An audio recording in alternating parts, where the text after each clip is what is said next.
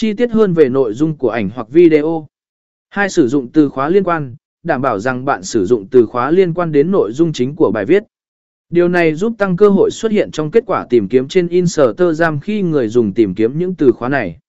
3. Sử dụng tiêu đề phù hợp, tiêu đề bài viết nên phản ánh một cách rõ ràng nội dung chính của ảnh hoặc video. Điều này giúp người xem hiểu được ngay khi họ xem bài viết của bạn.